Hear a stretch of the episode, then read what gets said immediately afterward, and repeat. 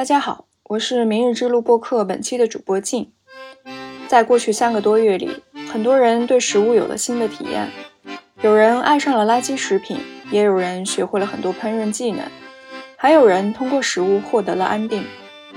在今年三月底，我们发起了“疫情下怎么填饱肚子”的声音征集。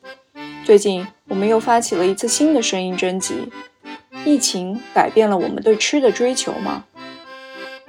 这一期的嘉宾是令晨，他参加过上一次的声音征集，当时分享了怎么自制葱油，也说到解封后他很想和阳光、风、自然接触，所以解封后我们约在人民公园里见面。其实也是因为当时还没有开放堂食，大家只能约在公园里见面。我们在公园里进行了一次野餐，在鸟叫声中进行了一次愉快的聊天。下面就来听听他的故事吧。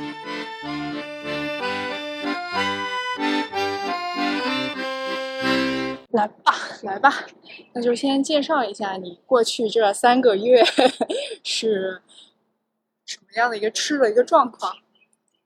过去这三个月，其实让我感觉到回到了自己的学生时代，嗯因为我之前在国外读的书嘛，然后那个时候也没有外卖，然后留学生也没什么钱，也不会下馆子。基本上都是自己买了东西在家里做着吃，所以我过去这三个月就每天烧三顿饭吧，就烧了三个月。我相信大部分人跟我的情况可能也差不多，因为实在你也没别的东西好吃了。你烧完三个月以后还想再吃自己做的饭吗？想呀，就而且我现在变成完全不能忍受外面的外卖啊，还是一些其他店里面做中央厨房配送那些食品，因为其实我对这种。集中生产的预制食品蛮有蛮大意见的，因为从口味上来说，它确实跟自己每天新鲜现烧的那个食物的口感肯定是不太一样的嘛。那你觉得这两个的差别主要在哪些地方？一个一个是风味上吧，最明显是风味，还有调味上。呃，我感觉外面的。这种预制的包装食品就很明显吃得出来，就有的店家他可能稍微有心一点，他还开个火给你烧一下，呃，有的店家可能就是微波炉热一下，或者是就是过热水泡一下，这种就还是吃得出来差别，香味、口感，特别是香料方面，就不管是辣椒还是花椒，就这些佐料，它的味道，你预制再加热之后，损失其实蛮大的。那那说明你是呃还蛮喜欢做饭的。对，我是很喜欢做饭的人。那那这三个月，就是你个人在这个厨艺啊、烹饪方面有有什么样的提升吗？就比较明显的一点是，我之前可能国外读书的时候也是自己烧饭嘛，但可能因为这个食材的限制，我买到的就是具有中国当地特色的一些食材机会不是那么多，所以我大部分烧的还是偏西餐的烧法。但是在隔离的这三个月里面，因为你能。获取到的食材都是本地化的嘛，所以在中餐的烹饪上面有很大的长进。疫情之前也会自己烧饭，但是可能还是有一个固定的思维模式在，就会烧偏简餐或者是西式类的一些东西。但疫情之中，就你根只能根据自己获取到的食材来想做什么东西啦。就比如说有一次我们物资的这个保供包里面发了一只整鸡。我当时在想怎么做，后来我很想吃那个葱油鸡嘛，我就搜到了葱油鸡的做法，就在家烧了一整只葱油鸡，还有另外一只被我烧成了豉油鸡，新开发的两个菜品，我之前是不会做的。嗯，那那你很厉害，我记得我们当时也发了一整只鸡，嗯，然后但我们楼里就有年轻人说他觉得很害怕，因为他从来没有直接面对过一整只鸡，他不知道就。他可能家里也没有那种可以切鸡的刀什么的那种，然后他就在那个群里就呼救，看有没有邻居可以把那只鸡拿走，因为它是冷冻的嘛，你也不能在外面放太久。然后看到那个对话的时候，我就觉得很有意思，就是可能对于很多年轻人来说，他吃到就是直接那个或者一块鸡肉，或者是做好的鸡，就你给他一整只鸡放在他面前，他真的不知道要如何对待它。对。对，然后后来是好像就是有一个邻居就把他的那个鸡给他拿走了，然后就说，呃，我回头做了鸡就给你送一点来吃。我也挺能理解那个看到一整只鸡在那里不知道要怎么动手的这个年轻人的这个心理。对，可能对于一些年轻人来说，他可能也要会会去想，那如果给我一个更原始的食材，那我要怎么怎么去处理？对，怎么去处理它？那我觉得你已经很厉害，你还通过这个鸡去学会了做这个葱油鸡。对，因为我其实像遇到的情况和你之前说的情况是有一点刚好反过来。我们之前楼下有一户算是上了年纪的老人家吧，然后他们当时在群里说，呃，家里蔬菜不够了，可以在哪里买到蔬菜。然后刚好那天是我有朋友给我送了一大箱蔬菜过来，所以我就分了一部分给他们。他们想给我钱，但我没有收嘛，我觉得其实也不是很有所谓。但是在那个物资发下来之后，他们就是两夫妇就把他们物资包里的鸡就送给我了。然后他们是说，因为他们不知道该怎么处理。对，然后我本来是想推脱的，后来想一下，哎，算了吧，就不然你这个下去就无限循环，没完没了，是吧？我就收下了，所以才会有葱油鸡和豉油鸡这种双拼饭的出现。对对，这个就其实又说到另外一个，就是在疫情中大家交换食物的这样一个行为，就是别人绝对不会就白拿你的东西，就是你给别人一个东西，别人一定会加倍 奉还的那种。对，一方面是感觉大家都很很温暖，但是，但是我感觉还另外一种就是。大家不想欠着别人，对这样一种心理好像在里面，就对，其实蛮微妙的。对对对，确实很微妙。就感觉施语的那个人总是他们会觉得啊，你好像怎么说呢？就我想，虽然我收获了你的东西，但是我也希望给你给予你一些，然后我们就处在一个相对比较平等的一个状态下。就反正我我观察一下都是就是这样。你要是给予帮助的话，就肯定会有人来补偿。就是要让大家保持一个相对平等的一个一个一个关系。对对。但我个人是觉得不是很有所谓了。嗯嗯。因为我的想法是我冰箱里的容量只有这么大，我收到的东西浪费的话是我最不愿意看到的。就如果有人刚好需要，其实是帮了我的忙。对对，因为你是帮我处理掉了我可能没有办法处理掉的食材。对对，我也是这样，因为我也是就一个人住嘛，所以我的那个冰箱，尤其他们后来发物资越来越多，嗯，真的就受不了了。然后就每次发完物资以后，我就会把一些我吃不掉的，我就放在那个电梯里。然后这个时候就会有人，就是这种行为，就是一旦有一个人发起了，然后其他人就会跟上来，就就会有其他人把他家吃不掉的放在里头，然后就会慢慢有人说，哎，我去拿一个什么，谢谢什么，就是这样一个。一个分享的一个循环就开始了，然后最后你就会发现，那真的是呃，他去到了该去的地方，也减少了我心里一个 浪费食物的这样一个一个内疚感吧。对，其实我感觉这有点像是在市场这个自由市场机制失效之后，邻里间自发形成了一种调配的一种方案吧。对对对。那其实我还是挺感谢楼下的老夫妇肯收我的蔬菜的，因为我真的非常讨厌吃生菜、莴笋、大白菜，就是。那段时间频繁出现的蔬菜有很多是我真的很不喜欢吃的。哦，那我们说说那些抗疫包里面的蔬菜，就哪些是你就全部？现在是全部了。如果你三个月前问我，可能只有一两样。那现在吃了这么久，就全部都很讨厌。那那你现在还吃什么呢？除了那几个？茄子吧，茄子相对来说出现的概率小一点。哦。但其实我在呃这个疫情之前，茄子反而是我排在比较后面喜欢吃的蔬菜的名单上面。我可能更喜欢吃莴笋，但是因为这三个月吃太多莴笋了，就莴笋已经变成我闻到那个味道就有点不舒服。对，那好像是每个地方它的那个抗疫包里面，因为都不一样。嗯。哦，我刚开始是发了好多胡萝卜，就很崩溃，然后后来就发好多茄子，就每次都。是那种绿的，特别大青皮茄子，对青皮茄子，然后发好多，然后每次看到它就很崩溃。那个茄子其实还挺好吃的，对，是好吃，但是天天吃也遭不住。天天看到它 在那里就受不了了，感觉自己每天在做饭，然后做出来都是一样的味道。对于我们这种不擅长做饭，然后也没有那么大热情投入做饭的人来说，就吃了两个月自己做饭以后，就真的很崩溃了。就所以，我也在想，就是。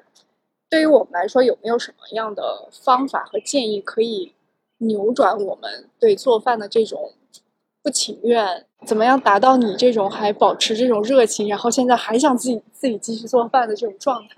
我想一想，我不知道你家里就是家里人会有人会很喜欢做饭吗？还是没有？就大家都一般。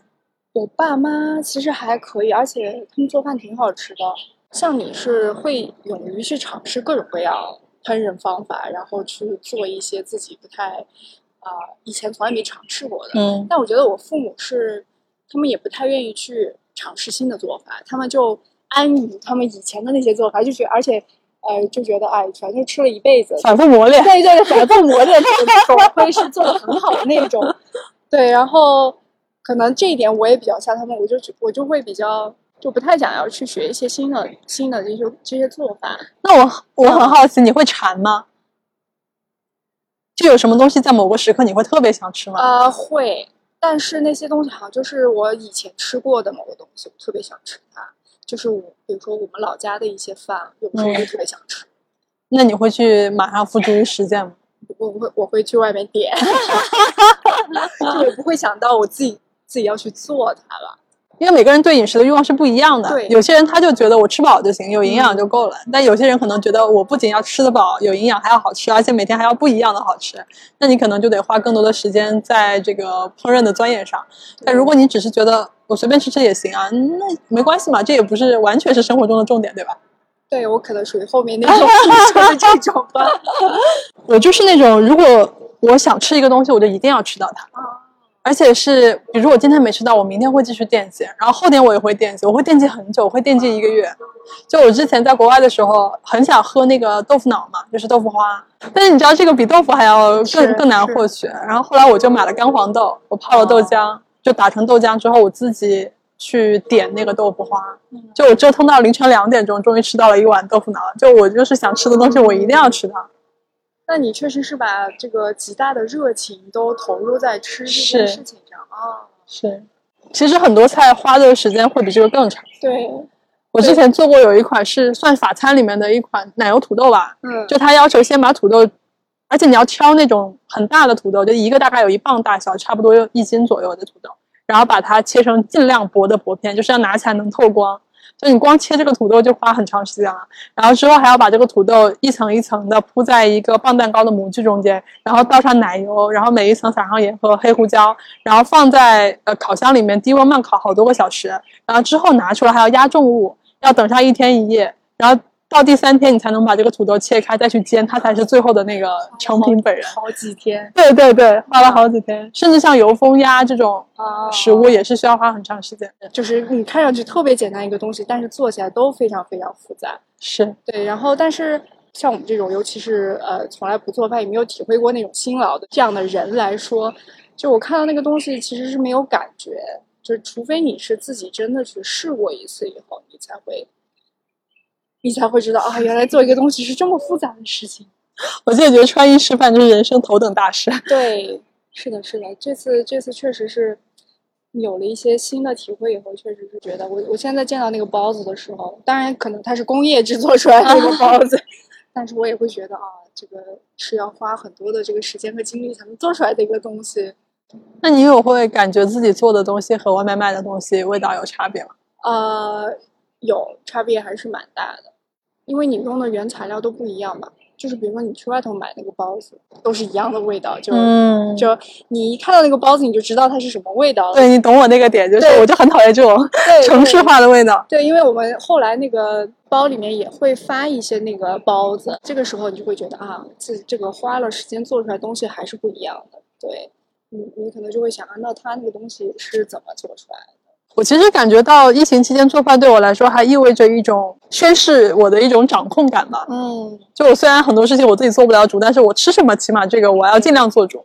对我们之前其实也一直在谈这个掌控感，就是比如说你开始我自己种菜什么的，你好像也能获得一个那个掌控感。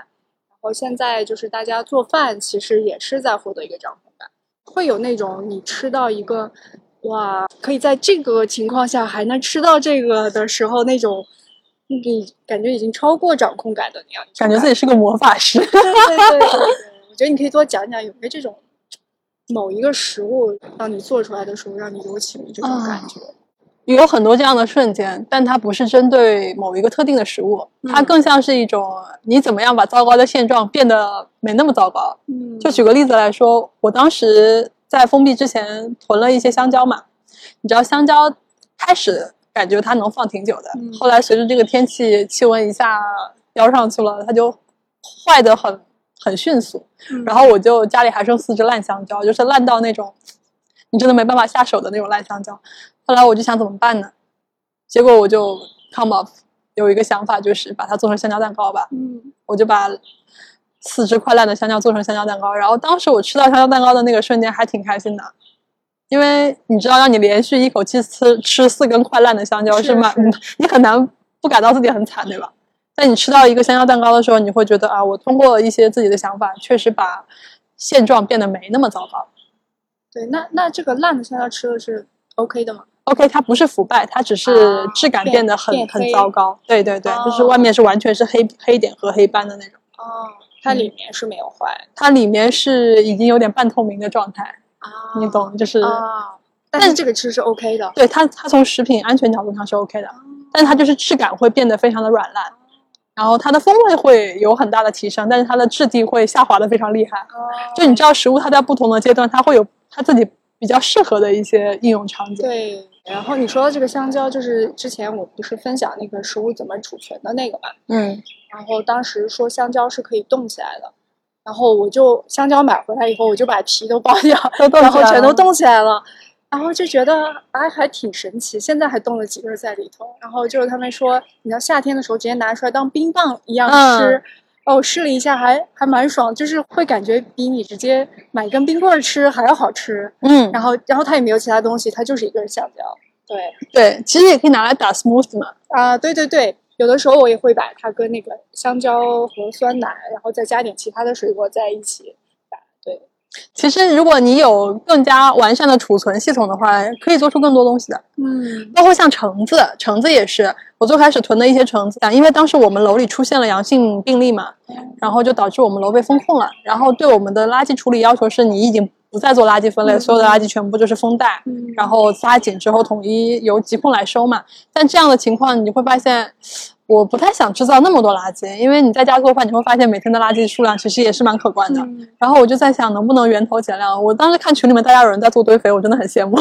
就我当时想，哎，为什么我没有早一点去试验一下堆肥这个情况？说不定我就不用去发愁怎么样处理垃圾。哦，还有一个情况是我当时垃圾袋也不够。然后我当时就想，那你知道橙子吃完之后它的皮其实数量是非常可观的，你吃一个橙子它就是一堆皮，对吧？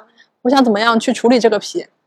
后来我就把那个橙皮做成了糖渍橙皮丁，就你把它白色的部分切干净之后，然后就煮完之后再拿糖去熬嘛。然后那个橙皮丁它可以当成蛋糕的馅料，也可以拿来做那个什么叫什么橙皮拿铁吧。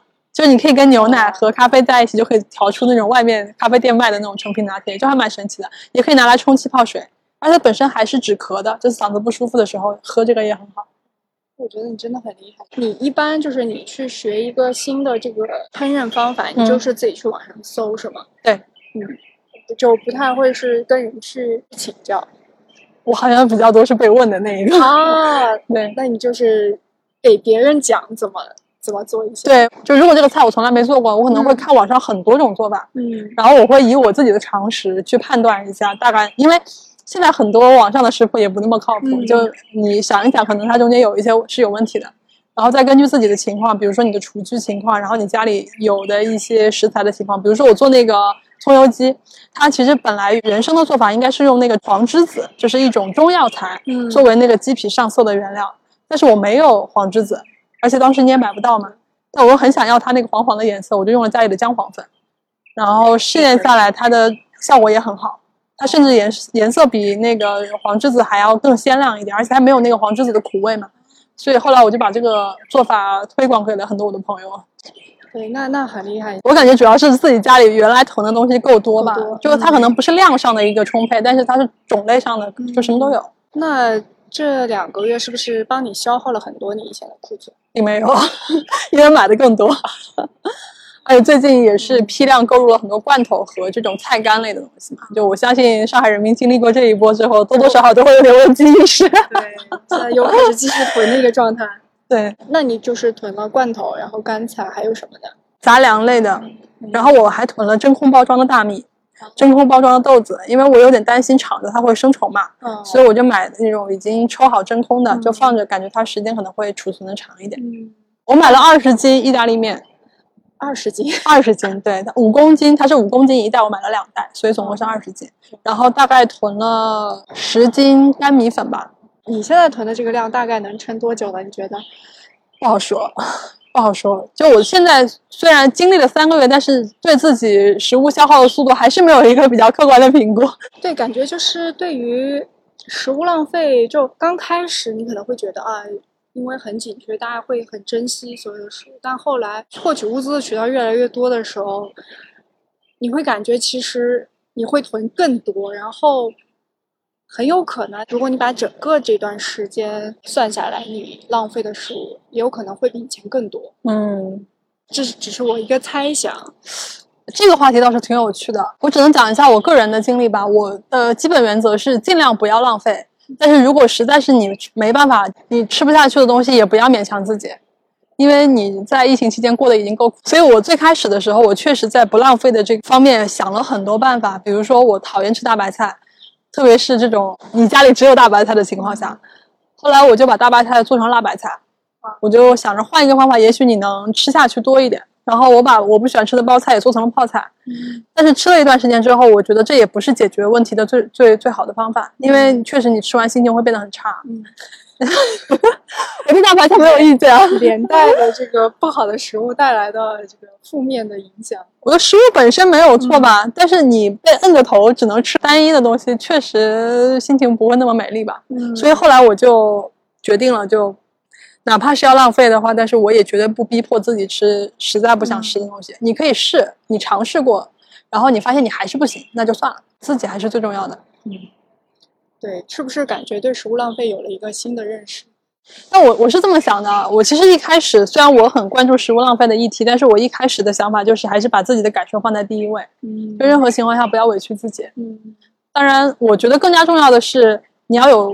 不要浪费的这个意识，嗯，因为我发现很多人他可能连这个意识还没有建立起来。因为我之前有跟就是别人一起吃饭的时候，他点很多，然后我说你不要点那么多，我说我吃不掉。但是他每个吃了一口之后，他就真的就他就不要了，而且他表现出来就是他没把这个当回事儿。我觉得这个是我希望大家不要往这个方向去发展嘛，就是无意识的对对，我觉得不管是可持续生活也好，还是说食物浪费的议题也好。甚至是环保的议题也好，都是跟你的意识是有关的。就当你在做一件你觉得对地球有伤害的事情的时候，那你首先要意识到你你做的这件事确实是对地球有伤害，然后你才能够谈论说我怎么样去选择或者去平衡这个事情。嗯，那如果一开始你都没有这个意识的话，你谈不上选择了嘛。嗯，对对对，我好像记得我有一次就有一个。菜实在不知道怎么样，我就随便搞了一下，然后搞了好多出来，但我最后真的就没吃几口，就真的吃不下去，我就最后还是把它倒掉了，更坦然一点面对自己的感受，然后。不要太为了减少食物浪费而食物浪费，可能最后造成的结果会更严重。对那我感觉这也是个过程了。嗯，人总要试一次嘛。我觉得就食物这个东西，它可以分成很多种，一种是你怎么样做它都你都会喜欢吃的食物，还有一种怎么样做你都不喜欢吃的食物，还有一大部分是处在中间的那个状态。那中间状态的食物，你就想一想看看能不能有一两种你可以接受的。如果你试过了确实不行，哎，那就算了吧，就何必跟自己过不去呢？那我之前腌辣白菜腌了整整就是一个晚上，后来的。成品我也没吃多少啊，我就确实是不喜欢吃这个东西，我认清了。对呢，所以以后可能就不不会再尝试这个东西。对，那就再退一步讲，这种浪费也是被迫的嘛。嗯，不是说我主动选择是这样的，我也是没办法，对吧？您不能怪我。嗯，我我刚才突然啊想到，就是还有另外一种情况，会不会是就食物突然变成了他生活的全部？我不知道，我还没有遇到这样的人。就是我突然会想到，因为我以前会觉得，我爸妈的生活就是吃，嗯，就是他们那一辈人，就你感觉他每天做的事情就是围绕吃这一件事情，嗯，他们也不会做别的事情。就那个时候，我会觉得好像有点无聊。哎，我其实之前有跟你很类似的想法，嗯，就尽管我是一个很喜欢烹饪的人，但是当你被迫一天都要都要做三顿饭的时候，就不只是疫情期间啊，我之前也有这样的情况，你确实会包括其他的一些家事，像搞卫生啊这些，你会有一种疲惫感，你会觉得自己就是西西弗斯，然后你就推那个石头，然后每天把它推上山坡掉下来，你第二天再继续推，就永无止境。我当时跟我朋友讨论说，哎，要是我们能够不吃饭也能活着，然后吃饭只是纯粹为了享受，那该多好。嗯，后来我想通了，你就是个人啊，你人就是应该这样，你又不是神仙，就认清自己吧。嗯嗯，我有的时候会感觉食物是我们和其他人之间的一个最大公约数。对，因为所有人都要吃。对对，但是但是我也在想，那如果是以吃，大家已经建立起来了一个呃所谓的共识或者公约数，那我们啊，如何去超越吃？比如说这些在一起吃饭的人在一起还能做什么呢？你总想把吃这个事情拔高哎，我发现，就是你会有有点想从中间有一种超越性，我能感觉到，是吧？对，很有趣，很有趣。对，好像就不满足于只是吃，就是吃也是一个去认识的一个角度。可能以前你是通过一些其他的方式去认识这个世界，但是。通过吃，你可能会看到一些不同的东西。对，所以包括其实这个播客也是想借吃这个话题来聊一聊，大家对于过去这三个月发生的事情到底是一个什么样的感受。我自己也在想到底是个什么样感受，但我现在还说不出来。就让我确认了，明天不总是会比今天好。对，就什么都有可能发生。嗯。其实这个想法对于我们这一代人，或者说对于我们父母那一代人，包括他们，都挺难真的意识到的。就真正你切身体会到这一点，因为从他们也好，还是从我们也好，我们见到的世界总是明天比今天好的。对，这个话我之前跟我妈讲过，蛮早是一七年的时候，但是我是在劝她对于这个消费主义的抵抗，因为她有点过于被攫攫取了，你知道吗？我就跟她说，你要意识到世界不总是明天比今天好的。但我相信他最近应该 有感受到。那我在疫情期间还有另外一个感受，就是我觉得人的可塑性真的非常强。就在我刚开始一开始一个礼拜的烦躁，到后来逐步逐渐接受这个事情，不管是对于自己生活的接受，还是对外界世界的一个接受。不过我会觉得，哎，反正怎么样，人总是要活下去的，你日子总是会继续过下去的。